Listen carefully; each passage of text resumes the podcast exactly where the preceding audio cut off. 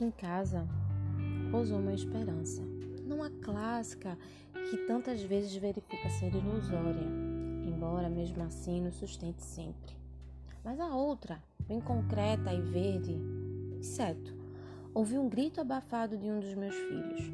Uma esperança! E na parede bem em cima de sua cadeira. A emoção dele também que unia em uma só as duas esperanças. Já tinha idade para isso. Antes, surpresa minha.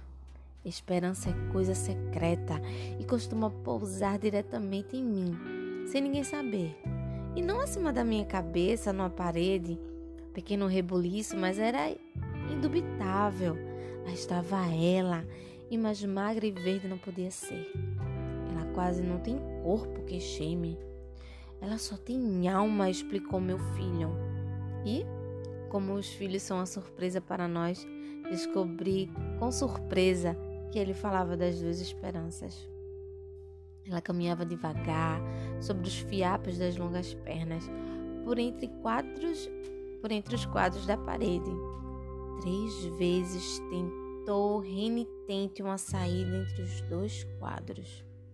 Três vezes teve que retroceder o caminho. Custava aprender? Ela é burrinha, comentou o menino. Eu sei disso. Respondi um pouco trágica. Está agora procurando outro caminho. Olhe, coitada, como ela hesita. Sei, é assim mesmo. Parece que a esperança não tem olhos, mamãe, é guiada pelas antenas. Sei. Continuei mais infeliz ainda. Ali ficamos, não sei quanto tempo olhando, vigiando-se como se vigia na Grécia ou em Roma o começo de fogo do lar para que não se apagasse. Ela se esqueceu que pode voar, mamãe, e pensa que só pode andar devagar assim. Andava mesmo devagar. Estaria por acaso ferida? Ah, se não de um modo ou de outro escorreria sangue. Tem sido sempre assim comigo. Foi então que, farejando o mundo que é comível, saiu de trás de um quadro uma aranha. Não uma aranha, mas me parecia a aranha andando pela sua teia invisível, parecia transladar-se maciamente no ar.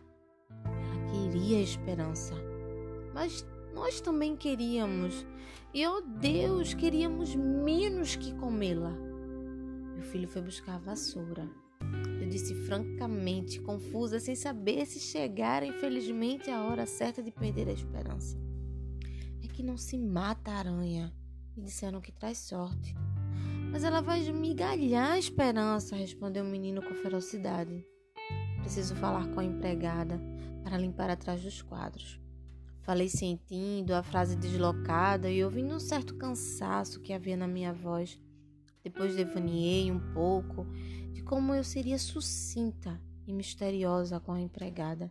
Eu lhe diria apenas: Você faz o favor de facilitar o caminho da esperança?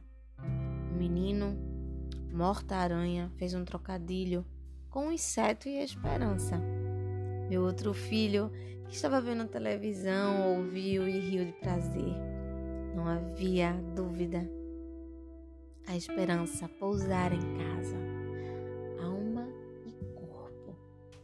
Mas como é bonito o inseto, mas pousa, que vive e é um esqueletinho verde tem uma forma tão delicada que isso explica por que eu, que gosto de pegar nas coisas, nunca tentei pegá-la.